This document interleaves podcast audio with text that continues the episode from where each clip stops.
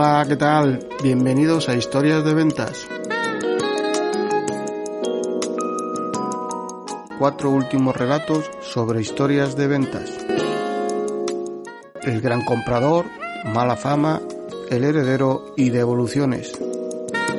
Cuatro relatos que espero que os gusten. Comenzamos.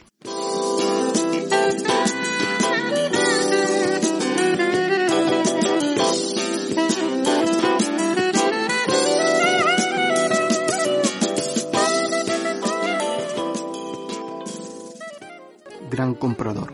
Seguramente todos en nuestra carrera profesional nos hemos encontrado este tipo de cliente, el gran comprador. Hace unos años visité a un cliente para que comenzase a trabajar nuestros productos, negocio de recién apertura y era su primera experiencia como empresario. Me recibió en su despacho y tras indagar qué y cómo podría encajar nuestro producto en su negocio, le fui presentando los productos que vimos que mejor encajaban. A la hora de comenzar el pedido, le indiqué unas cantidades que le permitiese venderlas hasta aproximadamente mi próxima visita. De este modo, no se cargaría de producto y no tuviese pérdidas por almacenaje. Mi sorpresa fue que si yo le ofrecía 12 unidades, él me corregía y me ponía 8 más, o el doble. Al finalizar el pedido, este sumaba una cantidad bastante alta. Probablemente el 90% de los casos dirían, recoge velas, ya ha cerrado el pedido, pescado en la cesta, es pescado, el del mar se llama peces vete contento y te hubieses ido con tu buen pedido debajo del brazo. Pero, pan para hoy, hambre para mañana. Quizás sería más sensato advertir a tu cliente que el pedido es amplio y dividirlo en al menos la mitad. Bien, solo tú, y en este caso yo, podría decidir la mejor opción veamos mi forma de actuar. No quiero decir que sea la mejor, pero al menos para mí es la correcta. Una vez obtuvimos el total del pedido, le dije, mira Antonio, veamos las probabilidades de venta y riesgos que tienes en cada producto y analicemos si compensa que compres estas cantidades. Siendo conservador, nos acercábamos a las cantidades que le propuse en un inicio. En algunos casos nos quedábamos por debajo y en otros debíamos subir. ¿Qué hicimos? Los productos que en cantidades quedaban por debajo de mi estimación, que no eran gran cosa, los dejamos en, en mi estimación. Y los productos que estaban por encima de mi estimación inicial, los subimos un 50% de las cantidades a mayores resultantes. Es decir, si yo propuse 12 unidades y tras el análisis resultaban 24, anotábamos 18. Algunos dirán, pues mal hecho, yo lo hubiese vendido los 24 y ya en mi próxima visita ajustaría, pero ya estaba vendido.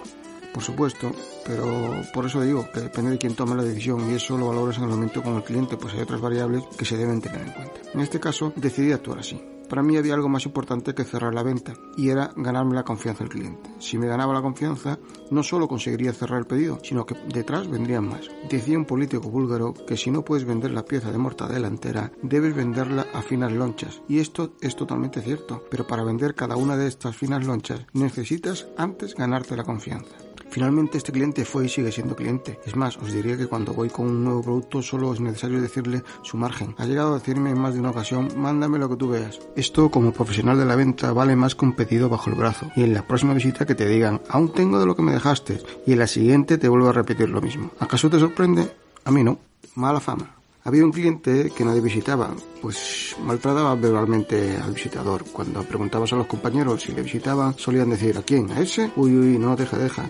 a la mínima te suelta, ¿pero qué eres tonto? ¿No sabes qué es esto? ¿Qué es lo otro? No tengo tiempo para la y otras lindeces. Lamentablemente o afortunadamente soy de los que me gusta obtener mi propia opinión, me gusta obtener mi propia experiencia y si me equivoco es un aprendizaje más. Con matiz, no quiero ser ignorante, pero tampoco quiero ser estúpido. A lo que íbamos. Cierto día decidí ir a ver si entraban o no clientes en su negocio, si había movimiento, si salían con compras, con bolsas, etcétera. Y comprobé que este cliente tenía bastante clientela. Estaba en buen lugar y los clientes entraban y salían con bolsas. Estaba claro que algo no encajaba. Si vende bien, querrá comprar a buen precio para tener mayor margen. Por tanto, decidí ir a varias horas diferentes del día a ver qué tipo de cliente entraba y qué compras hacía. Me llevó unos cuantos días. Me lo tomé con, como un reto. Quería averiguar si mis productos encajaban y hacerle, como diría el padrino, una propuesta que no podría rechazar. Al cabo de varios días, descubrí que ciertamente mis productos encajaban. Tenía el tipo de clientela para ellos y podría asegurar que en qué tramos horarios tendría mayor visita para este tipo de cliente.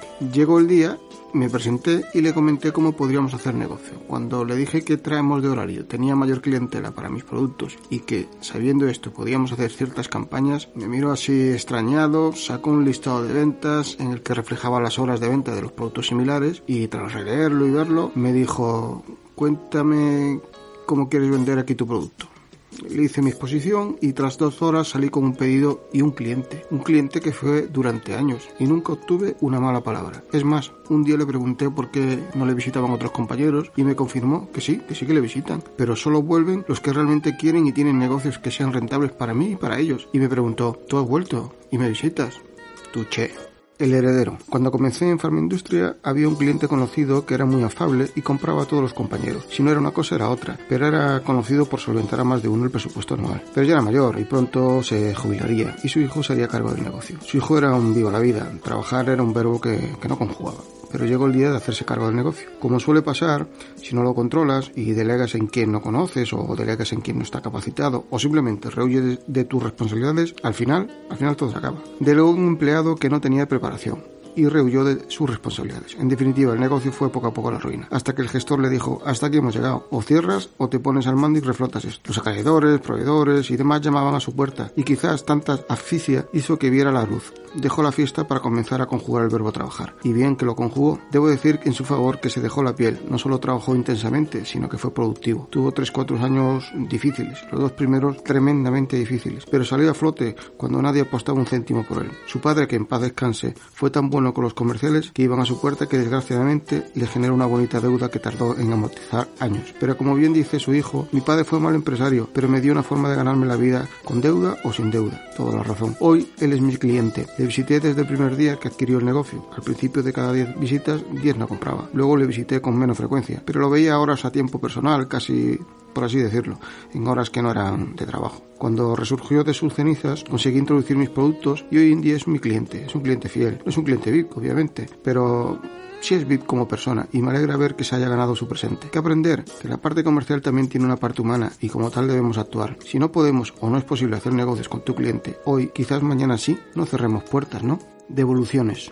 Cuando me incorporé a la industria farmacéutica, si algo me sorprendió fue que hacían devoluciones. Es decir, se compraban 100 unidades y caducaban 50, les abonaban 50 al precio comprado de hace 2-3 años. Era al menos sorprendente. En cierta ocasión, con un cliente, trataba de cerrar un pedido con grandes cantidades, pero llegado a un punto del pedido, observo que siempre que quería ir a un tramo más en el descuento, primero te decía, para despistar, por ejemplo, con 50 unidades me sobran, no me envíes más. Luego íbamos a otra referencia y a la tercera o cuarta te decía, mira, estoy pensando, en vez de 50, vamos al siguiente tramo. Claro, pasábamos a 100 unidades y le decías que si no serán muchas. Y te contestaba, no, no, no, voy a trabajar tu producto. Y así con unas cuantas referencias más. Al finalizar el pedido, veo que el importe es cuantioso y él nos inmuta cuando le dices la cantidad total. Le dije que se lo enviaría esta semana. Y en mi próxima visita, ya que trabajaría los productos, analizaríamos la rotación y demás números. Muchas gracias por el pedido en firme. ¿Qué quieres decir con pedido en firme? Pues que no hacemos devoluciones. ¿Cómo? ¿Cómo que no hacemos devoluciones? Bueno, matizo. Sí, pero solo si el producto es defectuoso o por rotura. No, no, no, no. Entonces tenemos que bajar todo el pedido. ¿Pero qué sucede? No, no. Yo no, yo no trabajo productos que nos acepten devoluciones. Discúlpame, quizás no me he explicado. Eh, sí hacemos devoluciones, pero los productos defectuosos o rotos,